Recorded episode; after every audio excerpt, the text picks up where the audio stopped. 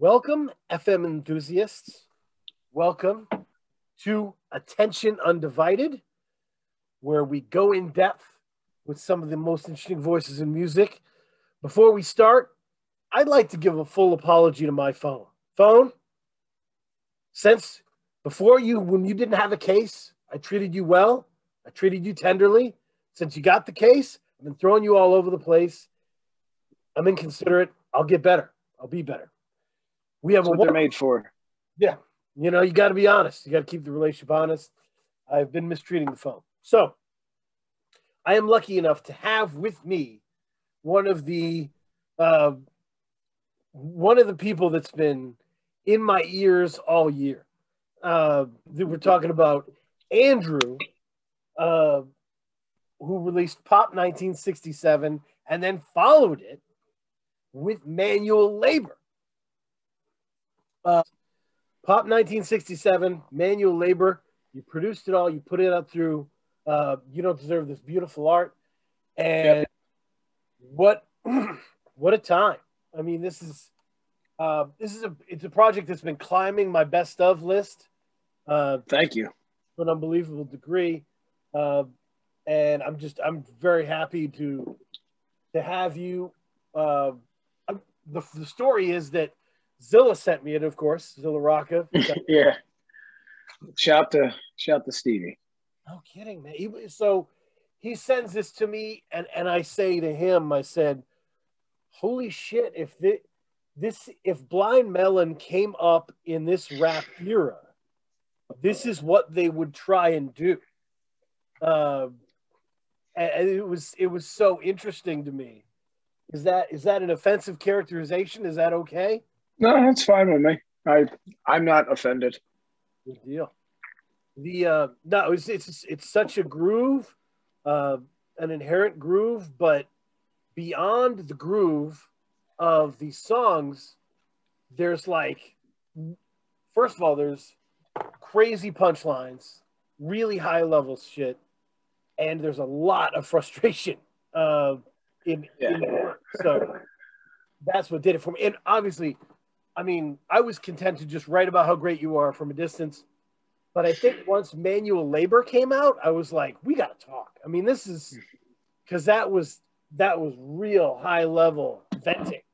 Uh, Yeah, I mean, it's honestly, I, I feel like it's, I mean, for me at least, but I feel like for a lot of people, it's, you know, it's a, that's what it's there for almost. You know what I mean? It's, Sure. it's like a therapy session in itself. It's a release. It's how you can continue to operate in the world with, you know, without like driving yourself crazy. You know, it's, it's, it's like saying things out loud makes you feel better mhm. sometimes. So it just, you know, it was just that's always been my way of kind of like getting getting um just like kind of working through things. So Mhm. it just it just makes sense.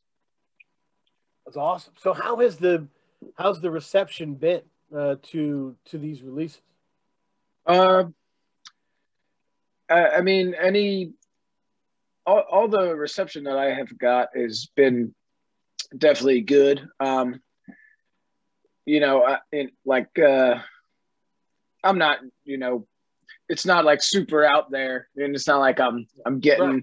messages and getting hit up by people on the regular. But I mean, it, I feel like everyone that has heard it has been, um, you know, has had super good things to say, which is always really, it's nice. You know, I, it, it feels good to to make something that people can actually connect with and can appreciate. So definitely been getting good reception uh, thus far. Um, obviously, it's nice because since uh, Zilla has been kind of throwing it around to people that wouldn't have otherwise known me, it's uh, Yep. kind of nice that I feel like with this, I'm definitely kind of reaching a, a wider audience than I had in the past.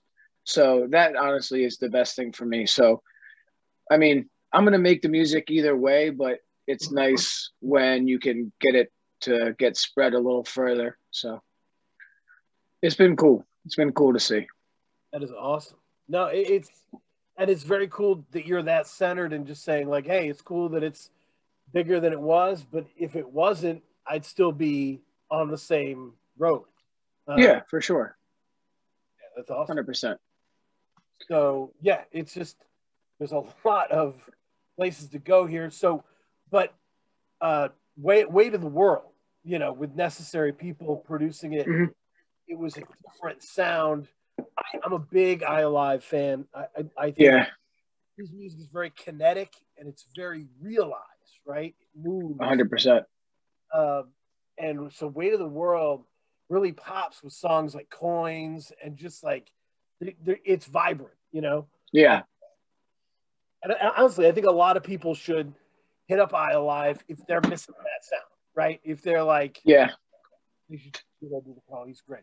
Um, but he's uh he's the best. I I love that, that dude. He's like one of my best friends actually. So like that's how that all even came to be. Um, I just I always worked with him, and uh, that was just kind of the product of us doing some stuff, and then it turned into the necessary people because I was working on some songs with him, and then uh, Height was sending me some beats as well, and then they had been making some beats together as well as necessary people, and they they hit me with some of those. So I had some Don beat or some ILI beats, some hype beats, and then some both. And then the ones that they had made individually, they just kind of sent to each other and then put a little of like their own flavor on it, which was oh, cool. Wow. That's awesome. Yeah. So it really started, it really started not at first, it was just me and me and I alive were working on some stuff. I, I, I used to record a lot with him and just we would just be hanging out and just kind of like mess around some stuff. And then I once Height had sent me some stuff and I wrote was I had a couple songs on each of theirs. I think that's kind of where it stemmed to be like, oh, we should just do that, do this as a necessary people record. So it was cool. That's, that's they both have really awesome styles and they're both like great, great people. So it was it was an awesome project to work on with them. Yeah, no, that's and that's interesting because it seems like you didn't really step in there being like, this is an EP or this is an album. You were just making songs and it just kind yeah. of right? Yeah. Yeah. And it was funny. So that that album was like it was weird. So it was we we were recording some songs and like we had this and that and then once we kind of figured out that it was going to be the necessary people thing we had some more songs to do but it was right when the pandemic like was really hitting mm-hmm. and we weren't even really able to finish up everything we wanted to do with it so it kind of just came out as like the nine songs mm. and we couldn't like couldn't really do much more with it unfortunately i mean i guess we could have but instead of like putting a halt on it and then waiting it was like just you know just put out what we have and then keep moving so it was it was definitely challenging because there was some things that were like, okay, we have this, but we want to at least get these couple more. So we kind of like had to work around some stuff to get it done. But it was it's cool to work with those guys. I love them both. So they're both super talented. And I was, you know, I felt, you know, thankful to be, you know, getting stuff from from both because they're just like the it's just crazy. They have such cool styles. Like the stuff that they flip and the little things that they do, the little intricacies in the beats that like you don't even maybe realize all the time, but then when you like hear it more and more, you like pick it up. It's just really, really cool. And I feel like I Alive has gotten a little chance to flex with Donovan Days and really like just showing his guitar and bass playing skills are just great, and he's just really ornately musical in this psychedelic way that's that's really interesting. Yeah, it, it's it's really cool. I was really hyped that he did that project because Donovan is just so much more than um, just you know he's he's an amazing producer, amazing like lyricist, just c- kind of everything. But he's just so much more than just that, and it was cool for him to just kind of like come out there and just like fully just hit that and just be like, yeah, I, you know, I can do this too. Just kind of like let it be known because he's so much more than just what he might have been previously thought to be. So, and I, I was like, I, uh, I got to hear all those demos as they were being made and stuff, and it was really cool to see the progression of the songs and uh, how it all came together. Because that record is super like, it's it's got a lot of different sounds, but it's still very cohesive at the same time. So it's really cool to watch him put it all together. So pretty. Just so he's like that's the thing about I Alive is he can really he can flex. Like if you look at uh, I love him on Pomplamoose. I love like yeah reverse on Pomplamoose. He's got a real interesting creative mind when it comes to lyrics. Uh, yeah. But he's not scared of pretty little sounds, like Little Shadow, you know? Mm-hmm. Uh, just uh, and I think that's really powerful. That he there's nothing really off limits for him. Not at all. Continuum of, of what he's doing. Yeah, he can he can really do anything. Truly, like I really believe that he could do anything at a high level. So, you know, and he's like, that's just like my guy. So naturally, I when I flipped the Pomplamoose beat, I like showed it to him that like the same day and I was like, yeah, so we're just gonna have to do this one. And you know, he was super into it. Um, so it was cool. It was cool that that he uh that he got on there. And also it was like, you know, musically and just in general, like we're super close. So um I've been rapping on his beats now for like some years. He's been recording me. Right. You know, it was cool to like flip the script and like get him on something yeah, that I right. made, you know? That's a you know, so that was really cool. Cause I'm a as much as of a friend, I'm a fan of him. So naturally I wanted to get him on it. So yeah, no, it, it's uh, and, and and you brought a really interesting point that got me thinking, which is there's so many artists who were finishing up a record right as COVID happened, and they they decided to just like I'm just gonna sit on the record and mm-hmm. you end up like staring at this fucking record for another year. I will never do that again. Ready for like months. Uh, and so I think you made the right call of just being like, send it and let's let me clear the yeah. put it to put a new thing together. Yeah. Um, I feel like there's been so many things over the years that I've like worked on or you know, had written, had down, had whatever recorded, maybe even that just like, you know, either never came out or we never got into sessions with someone to actually lay it all down, even though the songs were all completely done.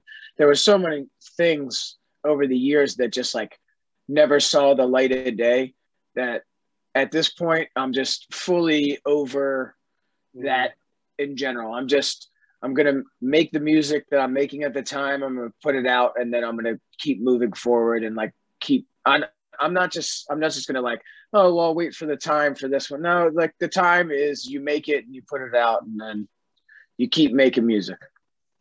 Yeah, no, it, you, everybody has to kind of face that. I, I mean, I remember when I was putting out my first book, and my sister said you shouldn't do it, and I said why? And she's like, well, if you're not 100% ready, it's going to look bad like in the public. People are going to see it, they're going to see the errors in it, and you're going to look bad, right? Like you need to be a thousand percent before you ever do anything. And I was like, no, I put it out. And it's I still enjoy it. It's got syntax errors, whatever, but like, and my next book was much better. But yeah, that's life, man. Like you live yeah your commitment as an artist is to live in the space. Hundred percent, and it's also like, when are you ever going to be a hundred or a thousand percent ready for anything? Like there, yeah. there's always, oh, I want this one more song, or I want to do this or this. Like, yeah, like there's always more, but that's why you continue, and then you just, like you said, you put out your first book, and then your next one was better because you were like, okay, I want to do A, B, and C differently, or I want to like, you know, you like went for you furthered whatever you were you know working on because of that. So right. it's just like you know this is like our work. This is like what we do. And it's just like sad to think about one day if you get down the line and be like oh i should have did this or i should have put this or whatever. So just do it. It's just like who cares about what people you know everyone someone's going to say something about it no matter what. It, you know you're not going to win 100% with everyone no matter what. So i mean obviously i'm not saying rush things out the door but you know like do it correctly and just do it how you want it get it out there and then like just progress and do you know try to work on it further the next time. You'll see you'll you'll put it out you'll see what you wanted to do different you'll see what you maybe did wrong or whatever or whatever you did right that you didn't think was gonna you know you didn't think it was gonna be received one way and it was and then you just you kind of keep going with that it, and i i couldn't agree with you more it's it's uh I, one of the major points that i keep saying over and over again is that art is embarrassing it's embarrassing to do it's embarrassing to perform and people need to kind of have a better understanding of that.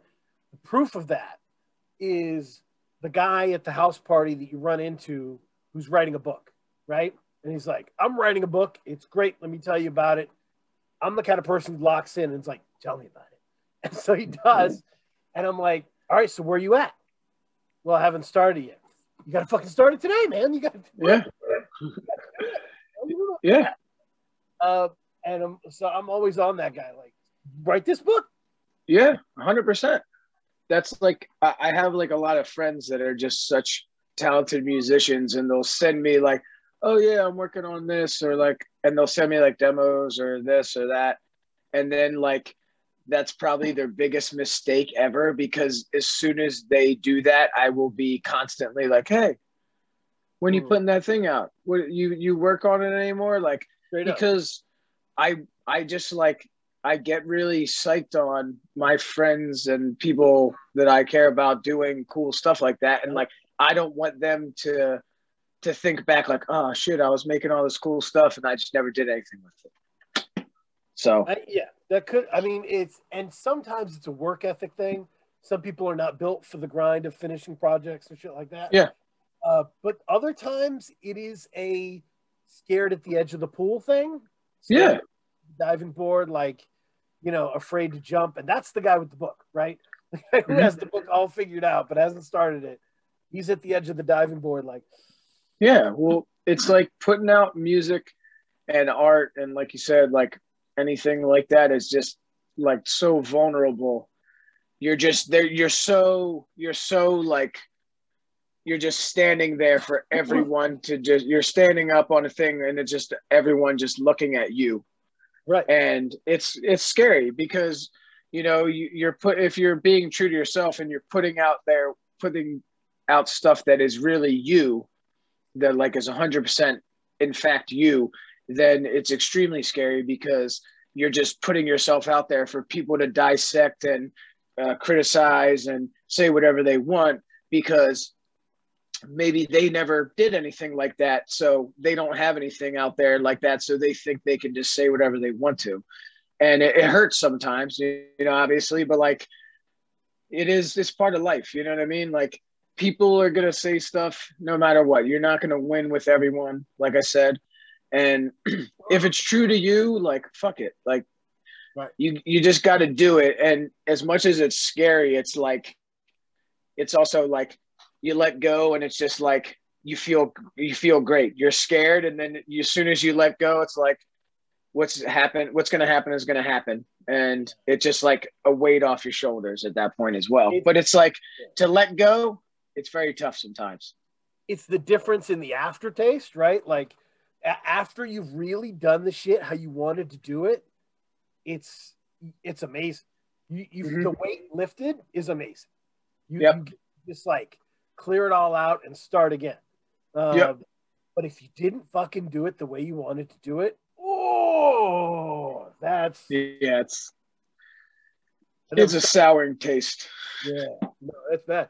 So, but going from the production sound of Weight of the World to the sound of Pop 1967 Manual Labor.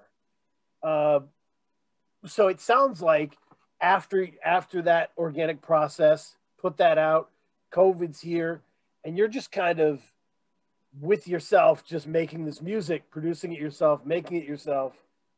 What do you, what were you hoping to achieve with the sound? With because it's a very sound of Weight of the World. Um, I honestly wasn't looking to achieve anything at all. I was so I always wanted to learn the production side of things. So I always like dabbled in it. I I worked a lot with like when I was younger, I I I mean throughout my whole career, we'll say, mm-hmm. I I worked with producers that would send them things and be like, "Oh yeah, like this this is exactly what I want." Like so I would I was always on that. I always had like an ear for what I wanted to hear and I could be like I could explain things exactly so I could get the result that I wanted to get. Right. But like kind of you know, it was like almost, but I didn't do it myself. So, you know, they always see their own little, their own little way. So it's like almost there. But so I've been doing that for a long time. And I just, you know, I just didn't know the technical part of it. so once COVID hit and I lost my job, I was just home every day and I was determined to like actually learn stuff and you know, take advantage of the actual time that I had to spend on things. Where as before, I would, you know, I'd come from work, I'd be like, you know, during the day, I tell myself all day, like, oh yeah, when I'm done, I'm gonna get this done and do this and do this. Then you get home, and you're like, I just want to eat dinner and sit here, like I'm tired. So once I had the time, I was determined to use it in a good way to teach myself stuff and, you know, get better at things and right. learn. So I just kind of just like sat a lot of hours and just kind of taught myself it enough where I was like, at first I was like, okay, this is pretty awful, but like it's, it's like achieving, it, it's there. It's very rough, but it's there. So I was like, I just need to like keep working through it and refine it. And so I did. I just kept working and kept working till I got to like this one beat I made, and I was like, damn, this is like not even awful. I was, I was, I was so, I was so psyched that it just didn't sound like completely terrible.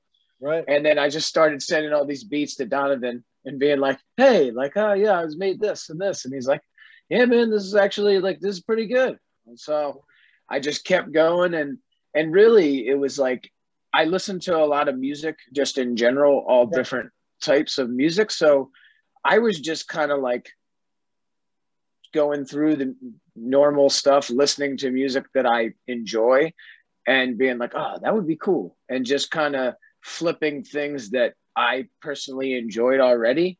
Right. And, and then like, uh, like you said, like, what was I trying to achieve? It was really just like, I was, I was kind of, when I got to the point where I was making beats and I had refined it enough where, you know, I could I could do a good enough job to make something that I would like use. I I was kind of just like, oh yeah, I really like this. So I'd flip something and then say I would flip like three or four. There'd be like one that just really was just like yelling at me, like that made me really want to write. So it was kind of just like that. It was just making a lot of stuff. And then there was some stuff that I flipped that was like instantly just like, oh yeah, just like I just needed to like start going in on it like immediately. And that's kind of just how the album came together. It was just me flipping a ton of shit. And then just those songs that are between those two projects are just like songs that were just like, oh yeah, like I just need to write to this immediately. And then that's what the albums, that's what the projects became.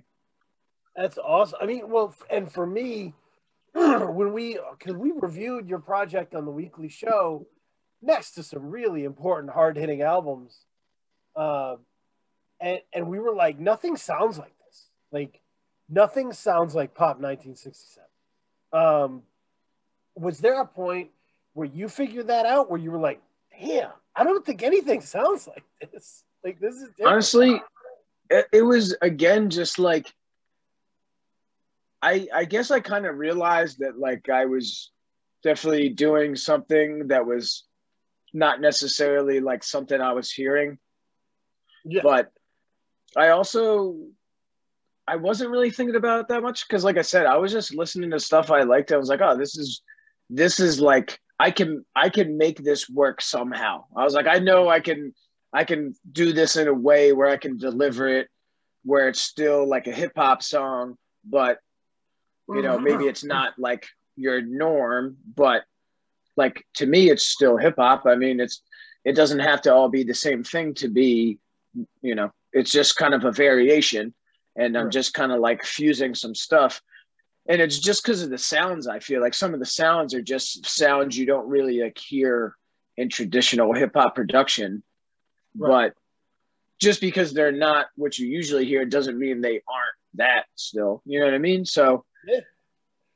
i was just like oh this sounds really cool. And i can definitely like you know bar out or whatever on this or do whatever. Just like like the one song like the tangled up in Drew, that was like it was cool because it was like a different it was it was like the different uh like you know it wasn't like your typical it was like a three four or whatever yep. so it was it was like a cool challenge to like you know write it in like a different way to right. still make it work but not you know not like your your average stuff just uh i know i know i've played I've played this album for my son much too much. I'm probably a bad parent. Uh, but it, and he started singing "Everything Is Fine" or whatever in the back seat one day.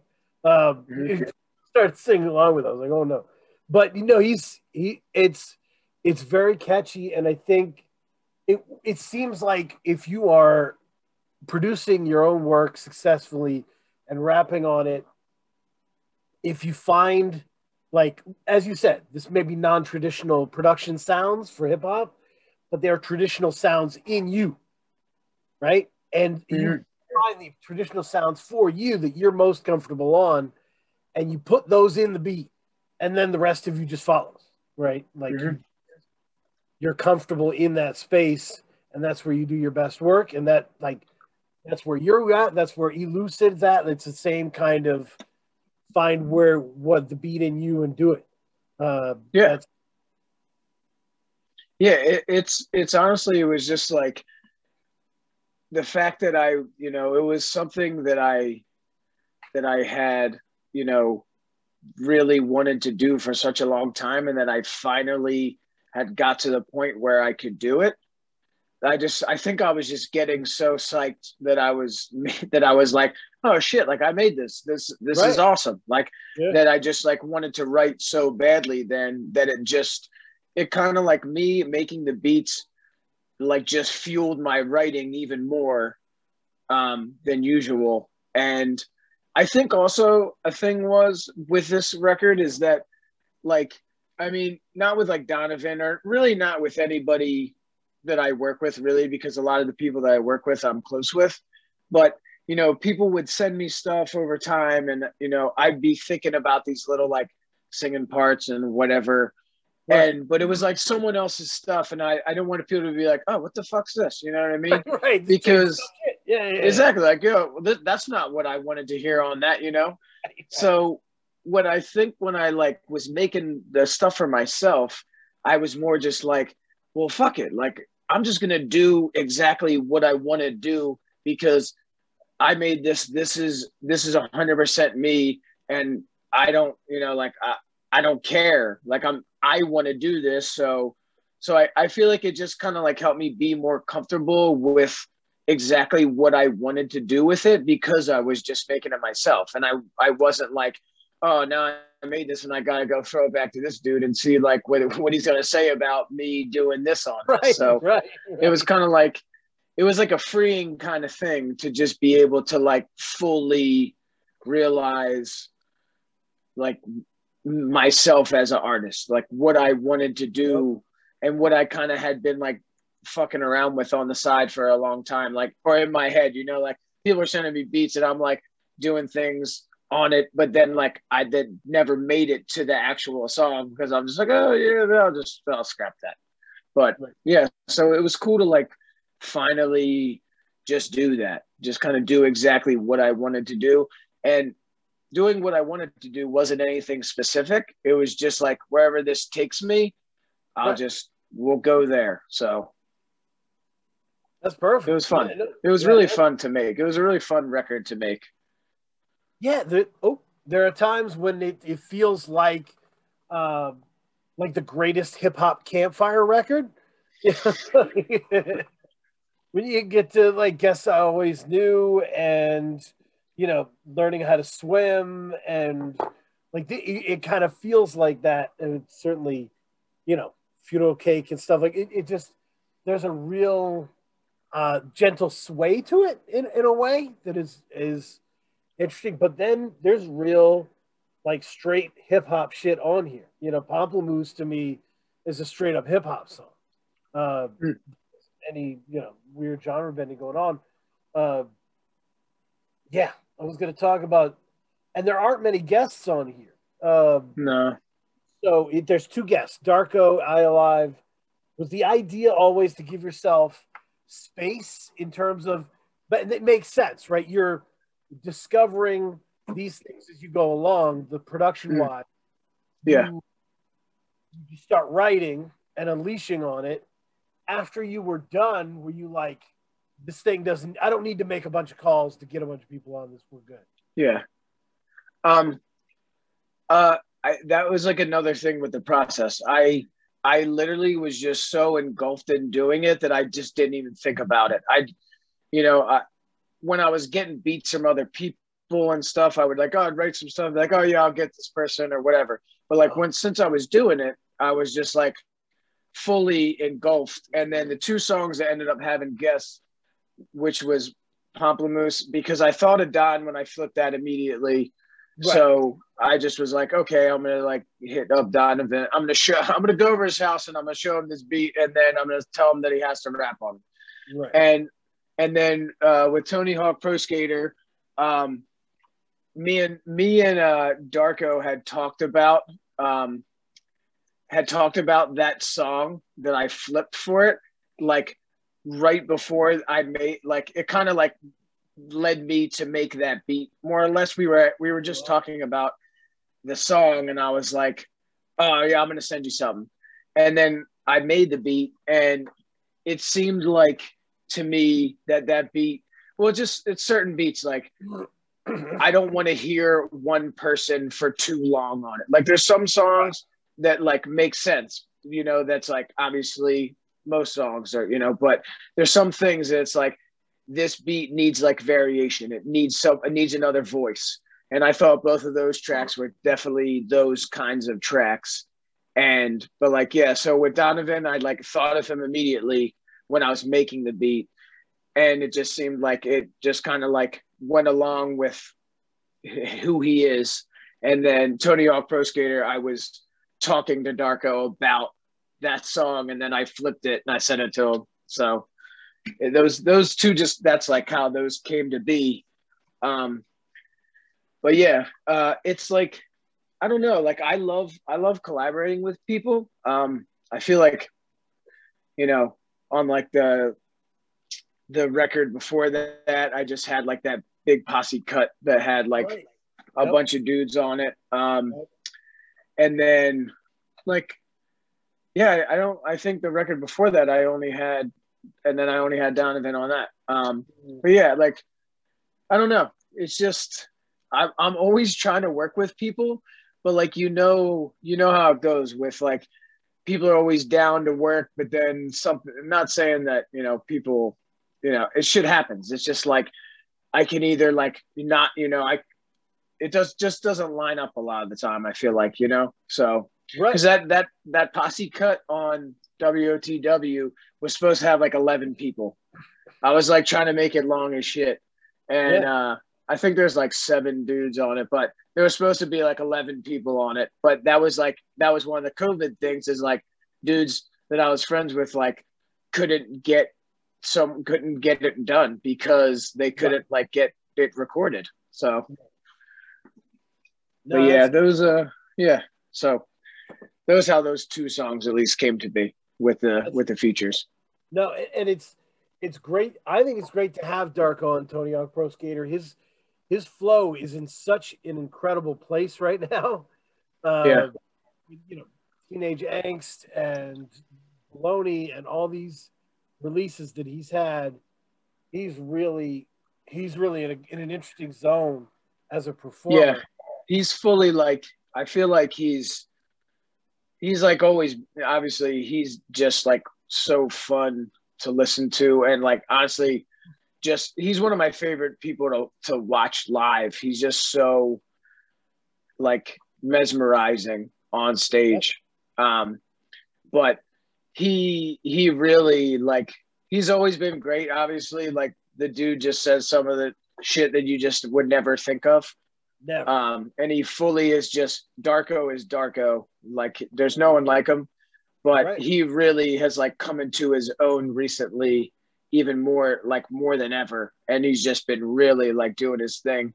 Um, yeah. So and it was funny because I I flipped that beat and I was gonna send it to him either way, but then I made it and I was like, this is just a fucking Darko beat. Like it just, I could already hear him on it.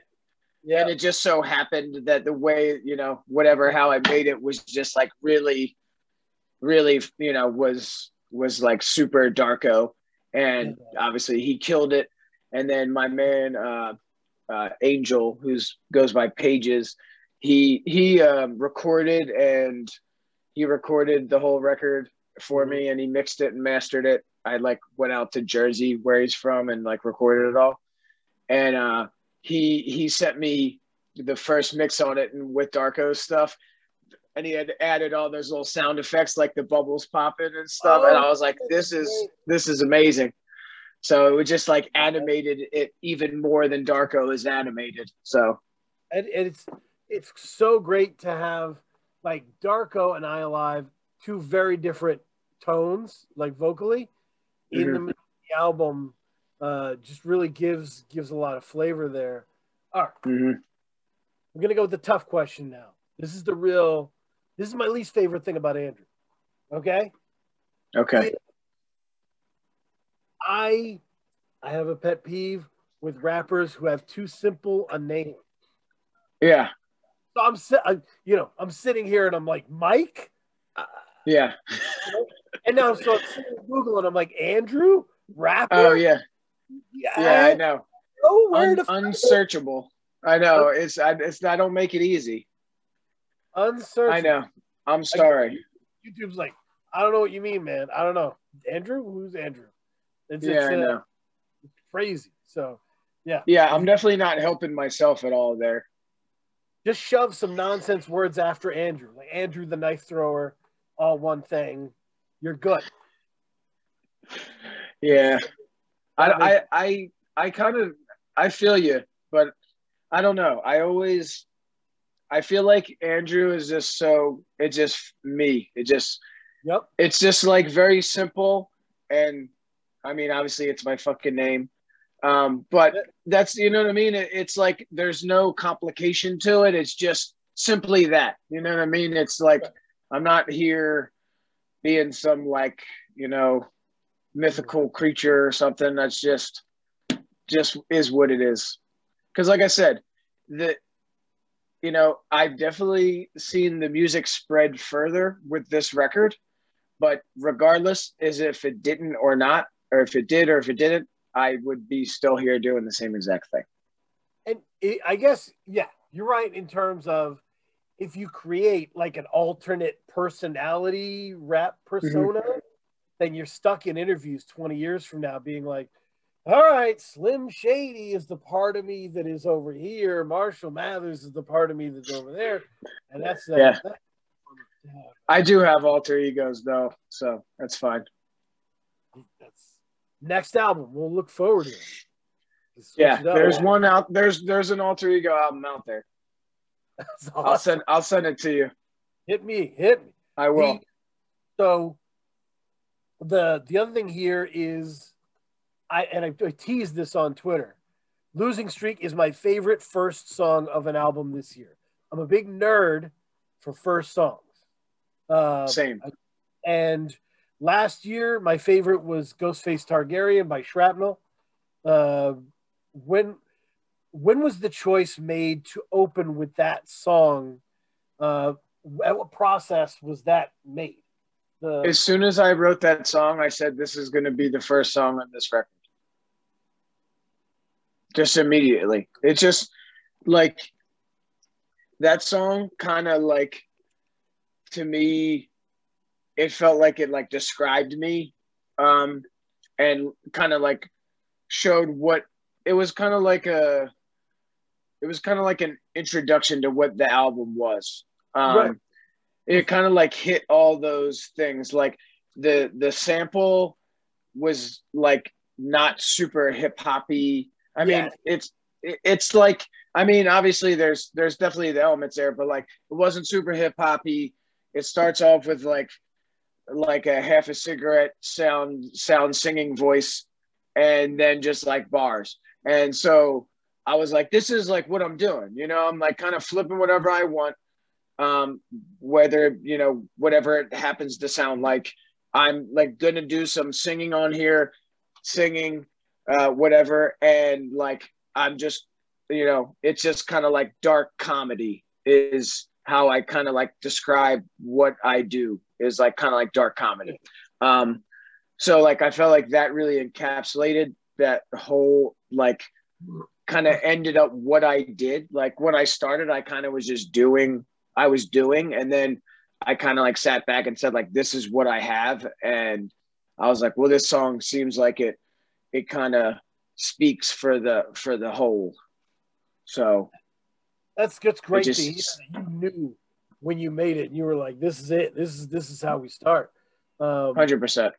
Yeah, I mean, I, I had a friend back in the day who said that the classical template of a hip hop of the best hip hop albums of all time is that the second best record on the album is the first track, and the best track is the last track.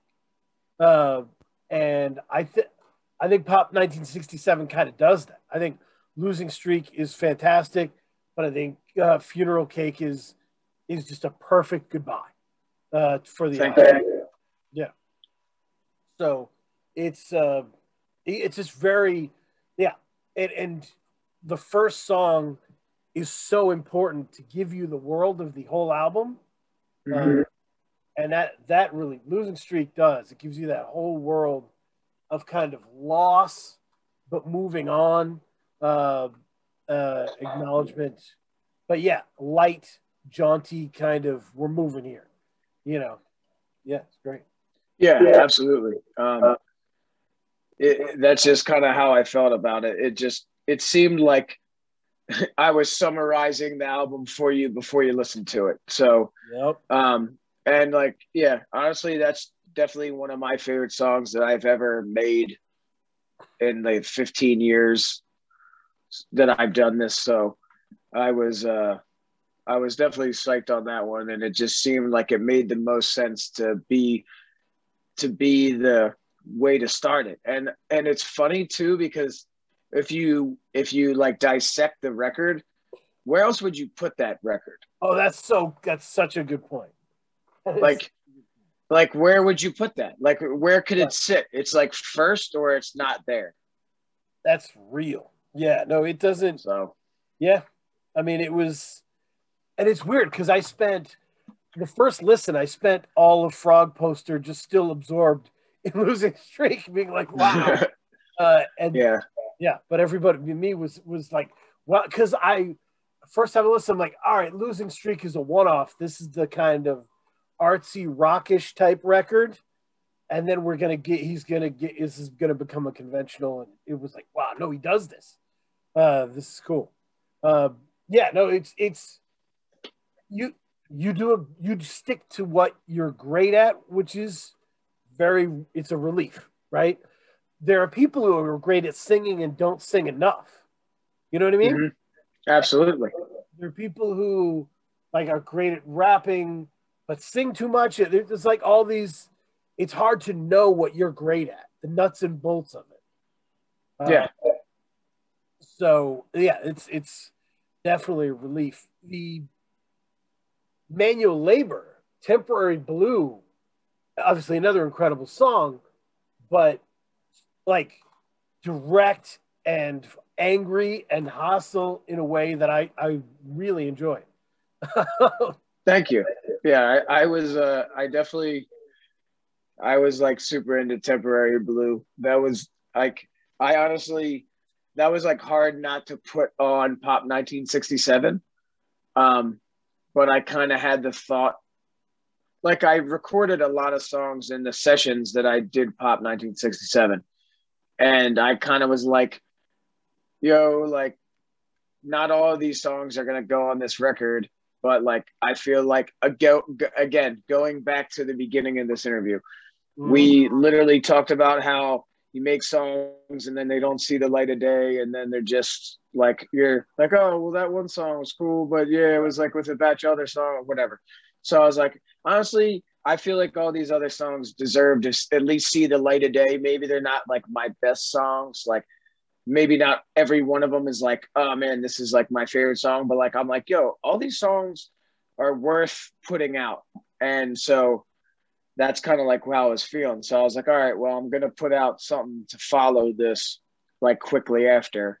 So, and I thought temporarily temporary blue would have been like just a really good song to like start that. So oh, I kind of like did the losing streak, kind of set it up with that. I've always had an EP theory that an EP should be either like the last of a direction that you went on, right? Like you said, we did this. I got these hanging around. Let me get this all out of my system. Or mm. like an experiment in a new direction, right? It should be kind of one or the other, right? Okay. Uh, uh, because if you really want to fully explore something, you should kind of album the thing out, right? 100%. But if if if you're just kind of dipping your toe in the water in a different way to see if it works, an EP is perfect for that. Uh, and maybe it grows or maybe it doesn't. But yeah, it yep. seems like manual labor was like, I also have this. Why don't I just also yeah. it's not lost. Yeah. Well, that, that was kind of just my whole deal is like, I was like, well, people don't even have attention span to listen to an EP these days. So I'm not about to put out a 20 song record. No. So that's how Pop 1967. And then I was like, all right, well, I still want to put these songs out. So that was why it was an EP. But uh, I mean, it's funny because like at the same time as they're like cohesive with Pop 1967, I feel like they still kind of have their own personality as well. So they kind of like work together. They work on their own, like they work as separate projects, like you could listen to them separately or you can listen to them at flow through and they still you know are cohesive so yeah i'm uh i'm just gonna keep making some shit so a good a good indication of the dark comedy brand here um, i love the pop 1967 cover um, yeah that's definitely it came out so good it's just ridiculous so good, and it was just it's such a great because the, the comedy inherent in this is like most rappers have to do exciting things. Mm-hmm. You have to be like holding a gun to a mafioso on the cover, um, and you're just like in your bed with your cats. Um, yep. That's just. It's funny, it, it, but it's like uh, this is life, man. Like like, I fucking worked all day and now I'm tired and I'm gonna go to sleep and my cats are usually sitting right there and that's just a sum it sums up like regular life. So and it just came out as a great, great painting. So it's funny. It was just like the photo, and then I was like, man, this is this is just a good photo. And then I sent it to my my buddy in New York who's like he's a really awesome painter and I it was funny. So I was I saw one of his paintings like at one point, like shortly before that, and it was just um, a painting of of someone in a bodega, and you know, and like the bodega, there's like a fucking wall with like a million little like things all over the wall, and he had literally painted every little detail of them. And they just it looked so great. And then I saw that photo, and I was like, "Ah, oh, yeah, you're just gonna have to do this because it's like it just it like made me think of it, and he killed it, and it's like a, just incredible." I told my son because we've been going over art a lot and and like trying to think about art a lot, and I said, when you get a comic book look at the city, look behind the main characters, see how much effort they put in the city. You know, the windows and the lights and the stars. And yeah, because it's not just the main things that matter. And look at that background. Uh, and that's when you start to understand the art behind this. It's not just Batman, it's Gotham City.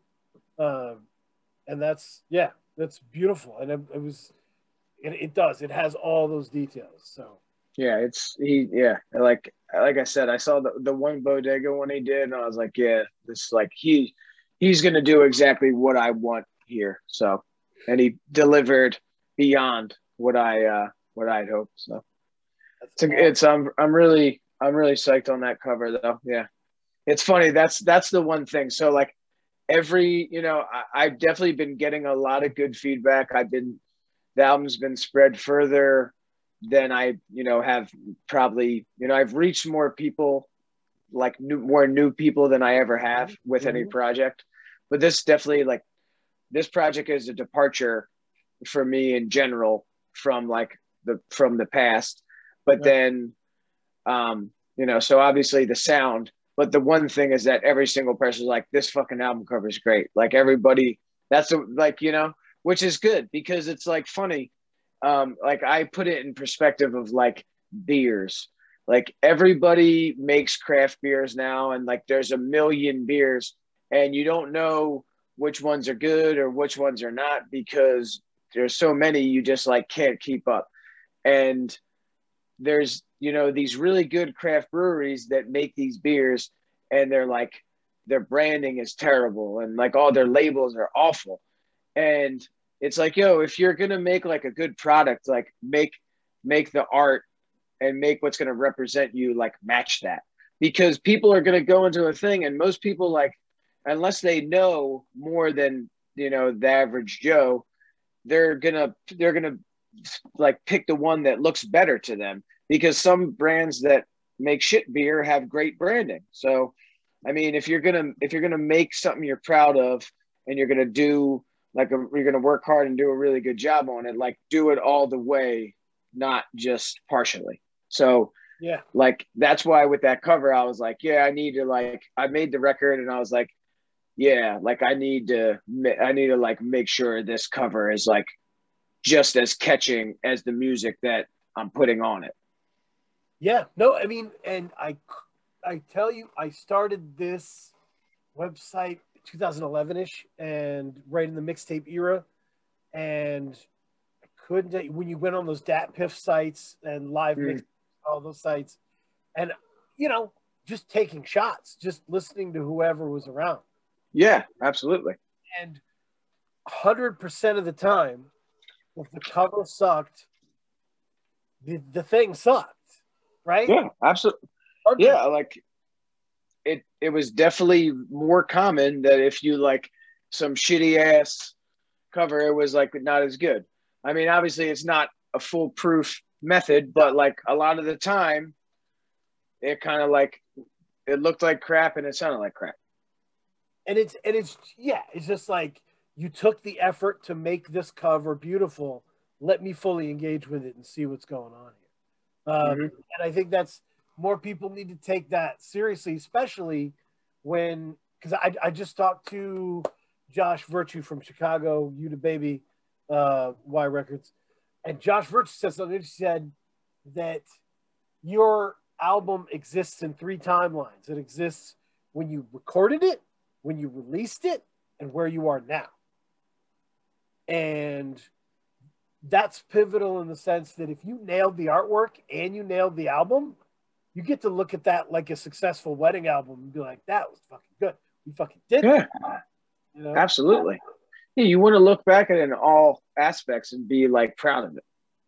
Hundred percent. Uh, it's and the int- so the interesting part about manual labor is the last three songs specifically are I think the darkest points of your year. Uh, Mm. You know, we talk about it's kind of dark in here, slow down dance, comedy of errors. It's it's I don't know that really it drills down into your point of the human condition getting kind of shitty. Yeah, absolutely. It definitely like it was like temporary blue, and then you walk your way down the stairs. Yeah, no, and, sure. and bat, bat out of he- out of heaven is is pretty cool, but it is like dipping into that. Uh, yeah, for sure. It's it's definitely leading you there, but it's a pop song, straight up. Like I, I can't describe that song in any other way than just it's a pop song. Um, it's funny because that was one I was like, I don't know, like this this could like this is even more of a departure than this other stuff, and I was like, you know what, like fuck it, this is like what whatever. I like made this, and this is I was doing this, and whatever. It's like I it was fun, and I and it was just kind of like me trying to i was just doing what i felt like doing. So i was like whatever i'll just put it on here. No, here we are. it- so, you can feel like the lighter but yeah that's definitely like a uh a depressing pop song we'll say. More or less. Yeah. No, but you can't you can't worry about it in terms of the uh oh, are you still there? Because your picture's frozen. Oh. Pausing. Oh. So the other thing is we're talking about and, and we I, I got the chance to sit down with Darko about you don't deserve this beautiful art do kind of an uh, overview of the label. Um, Mhm. He's always been a super stand-up dude in any interactions with me. Uh, Yeah. Incredibly sincere. Uh, yeah he's a great guy and so, what? How is the experience on "You Don't Deserve This Beautiful Art"? How was, uh it, i mean that's that's why i i did the record with him um like I, I met him through donovan um through like hellhole store stuff and just like met him in person a bunch um like played we played like shows together and whatnot and he was just awesome awesome dude. And um the last couple albums obviously i put out on cold rhymes with like donovan and height um and and like you know i love those guys and i was that was great to work with them too. Um but i feel like with with you don't deserve this beautiful art darko is like super um he's just very easy to work with in a way where you know like i came to him and i was like hey i'm working on this album um, I don't know if you want to put it out. Uh, I am waiting on the mixes, so I don't know when I'm gonna have it. But as soon as I get it, I just want to put it out. Like, cause I I'd finished recording this record in like the end of 2020, like uh, like probably like November or something. And I was just waiting for a while for the mixes, cause my uh my boy who was doing it, he just he had like a giant stack of work on his plate and he just like just had so much stuff which is fine. And and like obviously this project was big so it was a lot it was like a big undertaking Right. for him. So you know i was like talking to darko. I was like yeah like you know i was gonna put it out with cold rhymes but they have like a lot of stuff slated for you know times to drop and you know like the proper you know like rollout and I was like, honestly, I just want to, as soon as I get this album, I just want to put it out. I don't want to like wait at all. So he was like, yeah, a hundred percent. Like I'm down. So, awesome. um, yeah, so which was great. So I was able to like, I sent him, you know, he said that he said like, yeah, I'll do it. and then I did, I hadn't even sent him anything yet, but obviously I, you know, he knows, he knows me. So at least he knew Right. somewhat. So I was like, awesome and then I sent him like you know the first song or like single whatever a single is anymore but yeah so like the first song to drop for it and he was like, yeah, yeah, like I'm super into it. Like uh, I'm I'm like down. Just let me know when you get the mixes, and we'll like get it out asap. So it was really cool that he's just very like flexible and it, it was nice just because like I, I understand the the need for you know like a schedule and you know proper time to promote things and whatever but um also like i think there's like a time and place just to be like i just want to put this out and darko really allowed me to do that. And it was really nice because obviously he put out the record for me and also promoted it too and uh and did all that as well um in a short time frame which was nice. And i appreciate that because like like i said i i worked hard on this record and i really i really like was proud of it and i'd waited i was waiting on it for a minute so i was just really wanted to just get it out there and get it off my plate so i could like move forward like I couldn't just be like, oh yeah, let me wait three more months. Like, no, get this thing off me. I need to like continue yeah. making music, but I couldn't even like I couldn't focus on recording new stuff because like I was still thinking about this, like that wasn't even out. Right.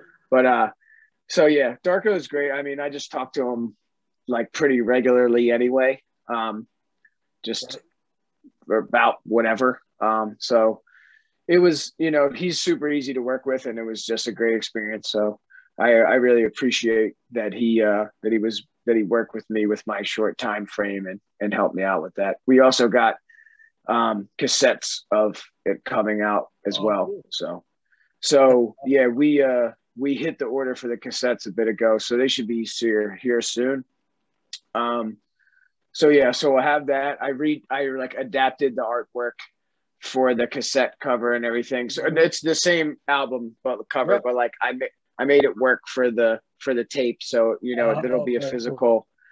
Yeah, and then I'm hoping to like ha- have a couple videos maybe mm-hmm. at some point for it, and uh, yeah, so still gonna do a few things with Pop, but uh, but yeah, so it, it's cool. Yeah, so he he definitely was super super made made it made me feel a lot like better about just being able to get it right out there. So shout out to Darko for that. Yeah, no, and, and it's the thing about the way Darko conducts it is that he kind of keeps his audience on their toes anyway, right? Mm. Uh, you know, you saw that with the electric banana stuff, and just like, you know what, be ready for me to drop anything.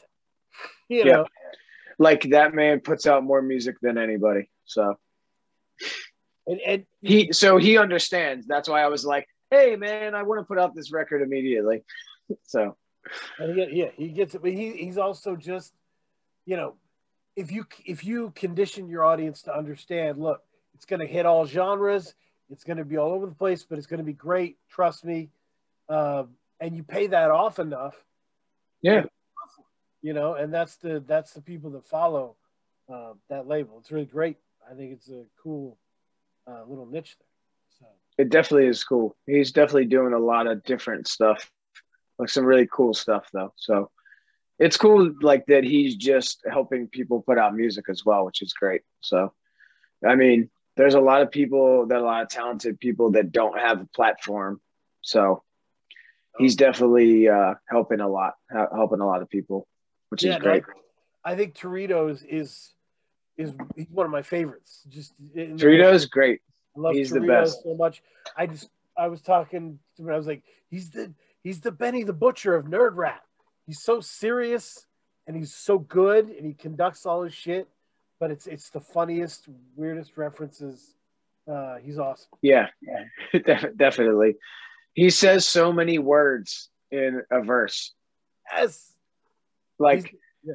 and he's the type of dude that like I listen to, like his shit. Uh, I like listen to his verse like just per se on like uh Flow seventy five that was on W2W, and it's like he he says so much that like you every time you listen to it, you like pick up more on like a little part of it, which is cool. It's like a you know you're like peeling back the layers yeah, it's it's funny, but he's a rapper's rapper, like straight up. Yeah, absolutely. No fucking joke.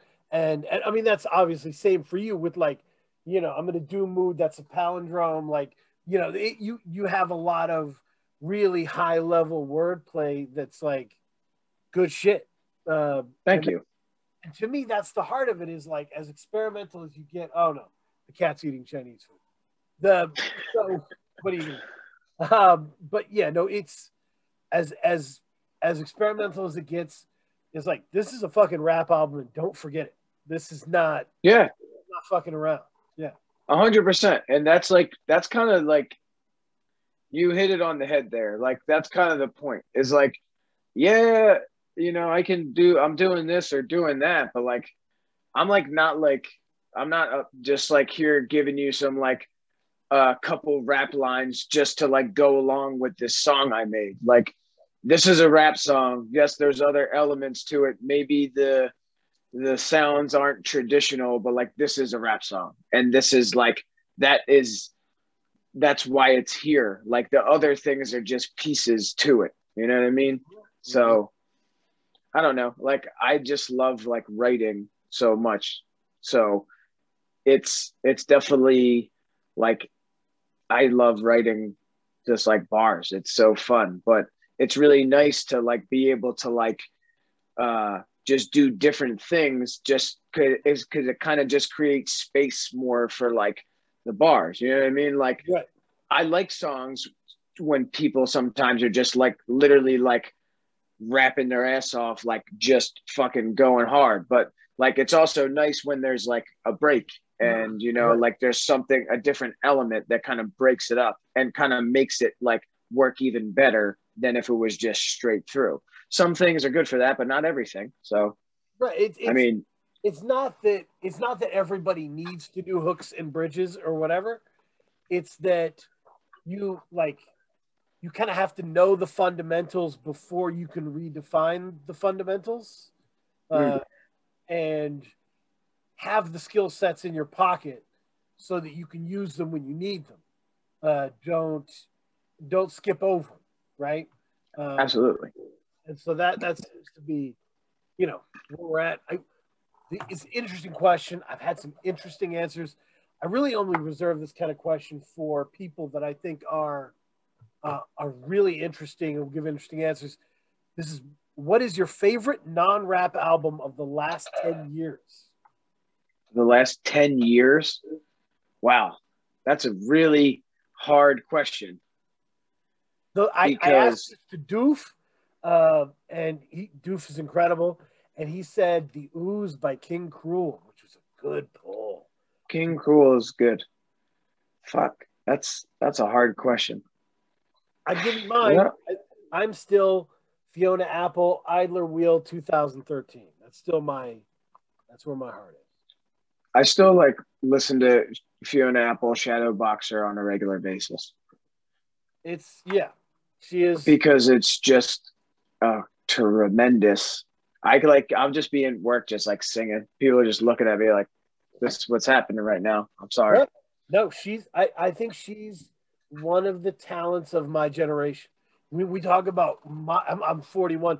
We talk about one of. We talk about the people who define my generation. She'll be one of the names. Uh, I, Fiona Apple is someone I'll never forget. Just like I don't know where are you from, Dan? I, I'm in Maine. Yep. Maine. Okay. So I don't know where this existed and where it didn't exist, but there was this thing on cable back back when I was like 12 or so, maybe. It was called The Box. Mhm. And it was just music videos, like strictly, like there wasn't like anything. It was just you could call in and just request music videos. Yep. And I remember that I saw a Fiona Apple criminal music video when I was like 12 and being like, what is this? Like being Right. so like, is this pornography? Like what? She's like in a bathtub and With shit. And you're just like, With the feet. yeah, I Yes. know. And I was like, oh, and that song is so like, it's like mysterious and like very like Yep. kind of like a way. And then like this, the sounds, and then you, you just see her and like the, oh man, I remember, I'll, I'll never forget that. So Yeah. I mean, shout to Fiona Apple. A, and there was a sense of Shakespearean guilt kind of running through her writing. Uh, oh, she's a great writer. She was carrying so much and articulating so much. Uh, I, I, when when Idler Wheel broke, uh, the song Werewolf, which is like right in the middle, uh, became like the breakup song that was like the breakup song theme from my wife's friend and for like we kind of communicated through each other uh, and we're like you got to hear this you know um, yeah it's fucking amazing the beautiful That's. Um shit that i literally listen to so much stuff i'm just like I know what I also have a hard time thinking about like for me like 2000 was in the last 10 years. Oh, that's, that's yeah. I'm like, I'm like, what? Yeah. So 2011? Like, oh shit, that's 10 years. Yep. Yep. time, time doesn't make sense. But. It really doesn't. Uh, fuck, I'm trying to think of some of the albums I've been really running hard. Yep. and then I'm like, I'm like, did this album even come out in the last 10 years? let's, let's I, take 10 years out of it. Let's just take 10 years out of it. Oh man. Let's see. here. But yeah, no, it's. Hmm. hmm, hmm, hmm. I'm gonna I'm gonna take a walk with you. Still, still, obviously. Yeah. No, it, and but that's um, it's one of the cool things about hip hop is that hip hop does touch all these different genres and mm-hmm. interact with them in a real way. So so much. Yeah.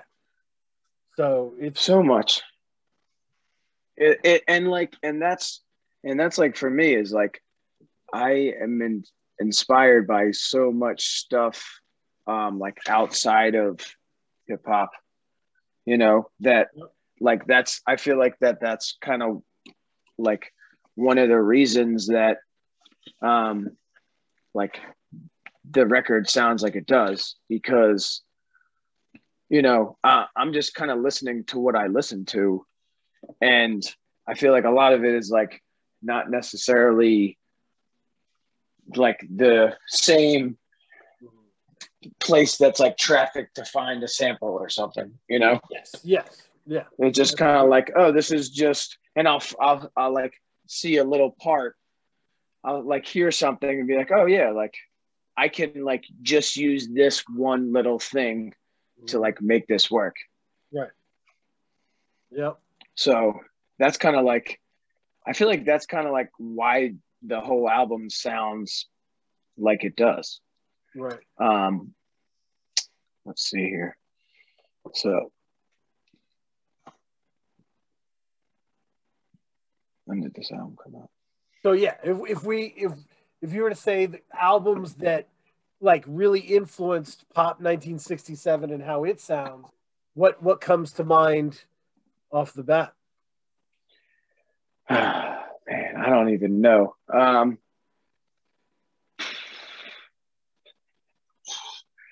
um, I feel like I'm like super influenced songwriting wise by a lot of like, like singer songwriters, like, like, uh, like one of my always trafficked is like Jason Molina, like oh. Songs: Ohia, like Magnolia Electric Company. Mm-hmm. Um, that dude was just like a crazy, great writer. Like Elliott Smith is probably my is my favorite. He's my he's just like I yep. you know he, that dude is my favorite like musician just kind of in general he yep. his and and it's funny because it's like so there's a lot of it's it's weird to say, but like there's a lot of influence in my albums, my album, that album from that, especially with like my singing parts. Because if you like listen to a lot of his records, he layers the shit out of like all like his vocals are super layered. Yes. So when me like trying to sing and stuff, because I'm not a singer by any means, like I just would do different layers, like layers on layers to kind of like create this like wall of sound kind of like that like kind of brings it all in um and like that was just from listening to him over like forever is just like all right well that's what he is doing so i guess like i'm gonna try to like stack these to like see what happens. And I was like, oh, this is actually not the worst thing ever. Um, a super big album for me that I always that I've been been like running forever is uh the Roots tipping point. I mean, being in Philadelphia, obviously, is Black Thought is just like right, right. better than everybody ever. So I mean, there's that. Yeah. Um, but like tipping point was just like I don't know why what it was about tipping point that really like I feel like it's a random album, but it is. Yeah. Like I like that album to me is just like I fucking love it. Um the most one of the most like inspirational rap songs to me ever that like really made me Black Thought made me want to like want to write rap songs because it was just so like this is incredible. Like this right. is just like his wordplay is just like insane, and his delivery is just. I mean, obviously the dude is just on another level. But right. the song, the song "Web" on that record. I don't know if you yes. know it off top.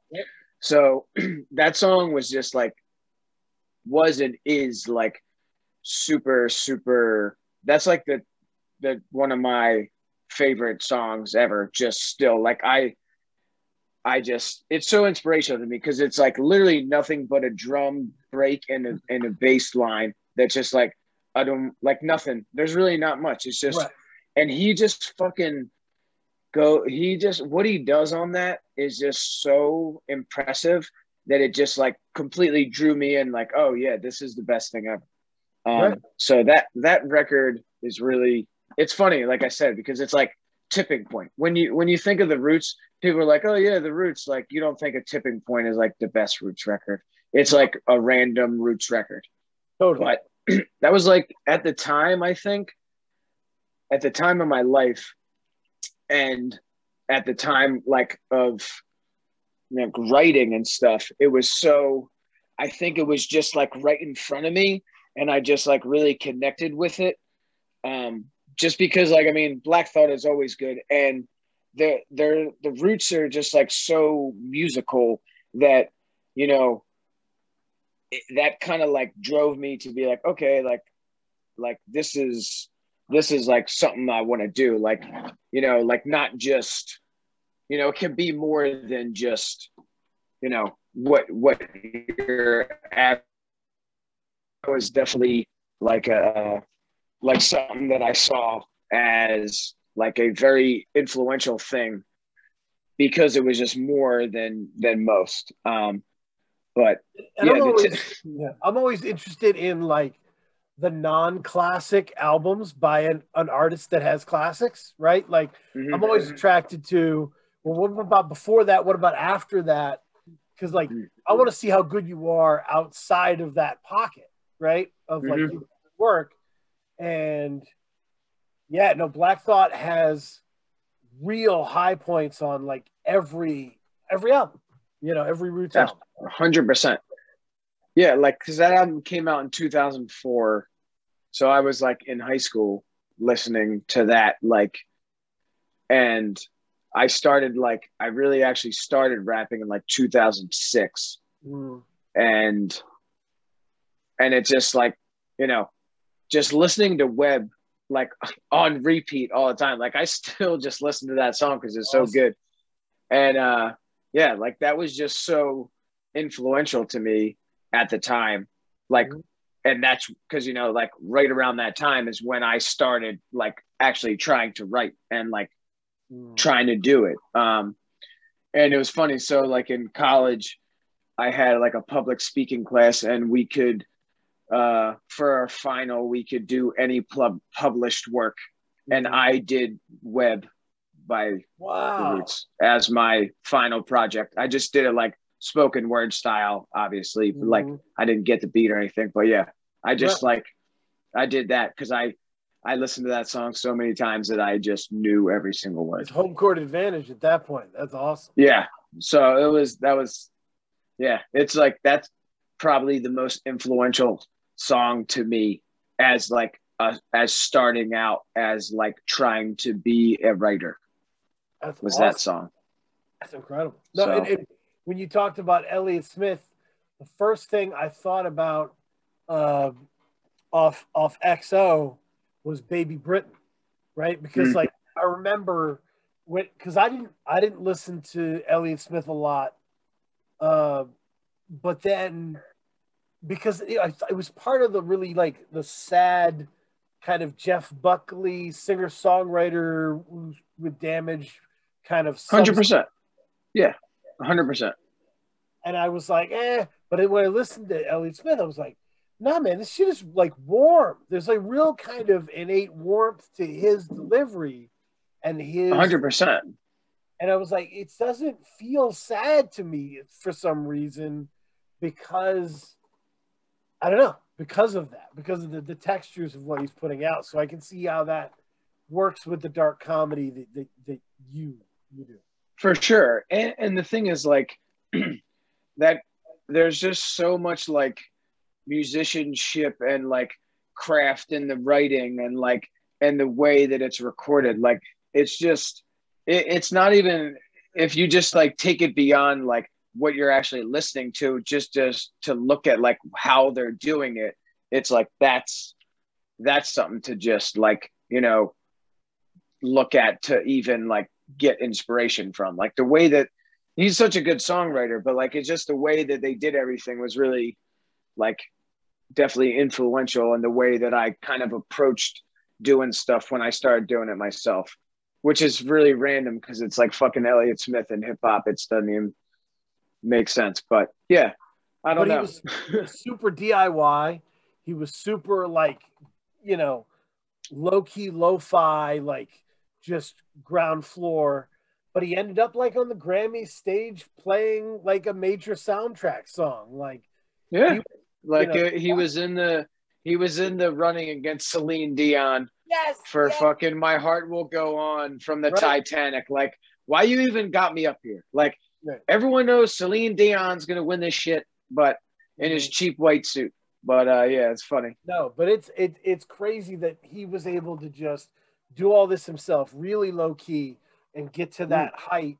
He's a good person to listen to if you want to like believe that anything's possible, right? If you're just like Hundred percent. a ton of Like money- all the first records are just like recorded on an eight track, like with nothing, and then it just kind of like he got it got built up to there, and like you said, like he ended up.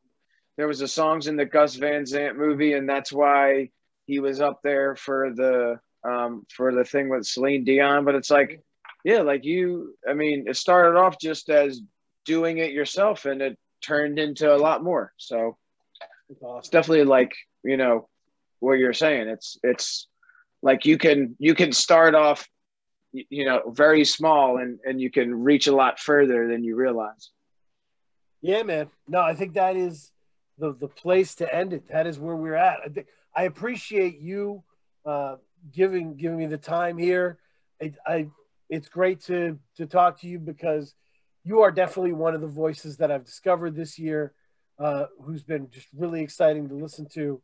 Uh, thank you i really appreciate all the all like the love that you give in the record um like honestly i'm i'm just like i said i'm just thankful that you know some some stuff that i'm making is can resonate with people or you know be something that people can can kind of vibe with and like enjoy. It's just it's cool because i like just i love music and i live to like i need to make music to operate it on a day-to-day basis. Like this is i need it 100% so the fact that you know i was able especially with this project to make something that i feel like a lot of people were you know very much like caught off guard by and really kind of like seemed to be super into it is like just uh you know it's super cool. And um i yeah like i'm just grateful for anybody that's you know listened to the record. It's just it's just really nice. It's kind of so thank you for having me and you know thank you for for for running the projects um so you'll have to send me your address uh, i'll send you a, a tape once we get them Ooh, let's do it. Yeah, I mean, I would say, yeah, I mean, it was weird when when people used to go up to me and say, you know, what what drives you to write or whatever. I think my, I settled on an answer that was, I don't feel good if I'm not. Like my brain doesn't feel good if I'm Yeah. not.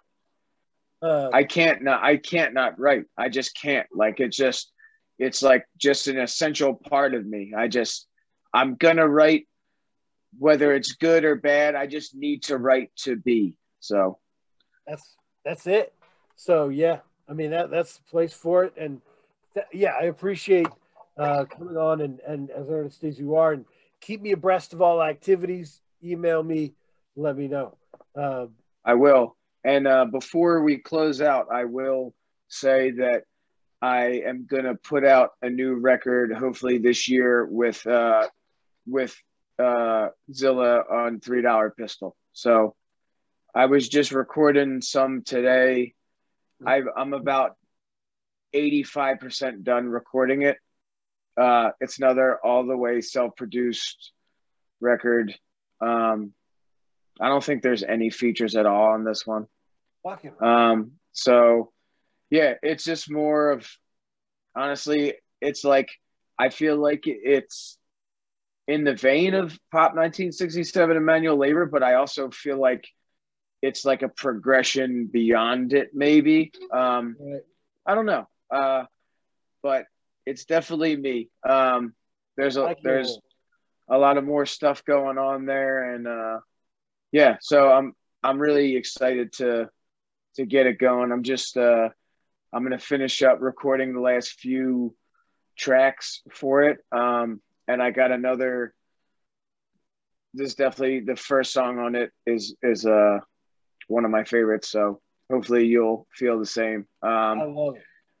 but uh, yeah, so I'm trying to get that out this year with uh, Zilla and Three Dollar Pistol. Um, so definitely be on the lookout for that. I will I'll inform you more when uh, when I know more. But hopefully, I'm gonna get this done and out to someone to hopefully get in someone's hands for mixing before August. So Yeah, I mean, so I'm hoping to hoping to get out that record this year.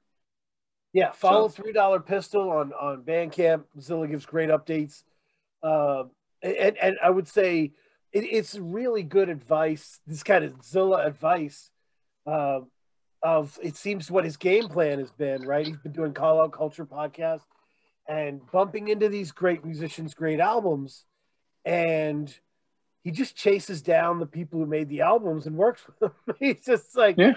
you know, he found your record, he loved your record, he told me about it, and then he's like, I'm recording with, with you know, with Andrew. Yeah, Uh, yeah. Well, it's funny because we had like played a show. We had like did some stuff, played shows together before, like one or two maybe, and like I don't know, but it, it's just honestly, it just goes to show with this record. Like, I it was just a departure from everything else, and like it struck a chord with way more people than I thought it would, and like he just happened to be one of them that he listened to the record and was just like, yeah, like I don't know, you you like turned a corner or something, um, and like kind of found yourself, which I feel like I did, and I don't. I guess it just took me starting to like make stuff for myself and doing exactly what I wanted to do to do that. But uh, yeah, so like I said, I'm just I I got a right to to be, and I'm just like I just been making and writing, so I'm just gonna keep I'm just gonna keep pumping away. Uh, and yeah, I'm gonna try to get an, at least that record out this year. And I've been working on like a bunch of other stuff too. So That's fantastic. Yeah. Finding your own fully formed like voice and style is like becoming your own flavor. Like in the absolutely, barbecue place, like that bin of sauces that they have, and you're like, I like that. That's a good one. ah, oh shit, that's the one. You know, you've become your Yeah. own flavor. Yeah, and when you when you finally find it, it's very you know it's like it's you know it takes takes some time sometimes. Like I said, I've been been at, at it for 15 years, so it's uh I guess it just took took you know it all it takes is one thing sometimes, and that's I guess was what it took. You got the direction. I yeah, keep me in the loop. Thank you for being here. Uh, Thank you. and, and thank you, Liz Cambage, for everything you do.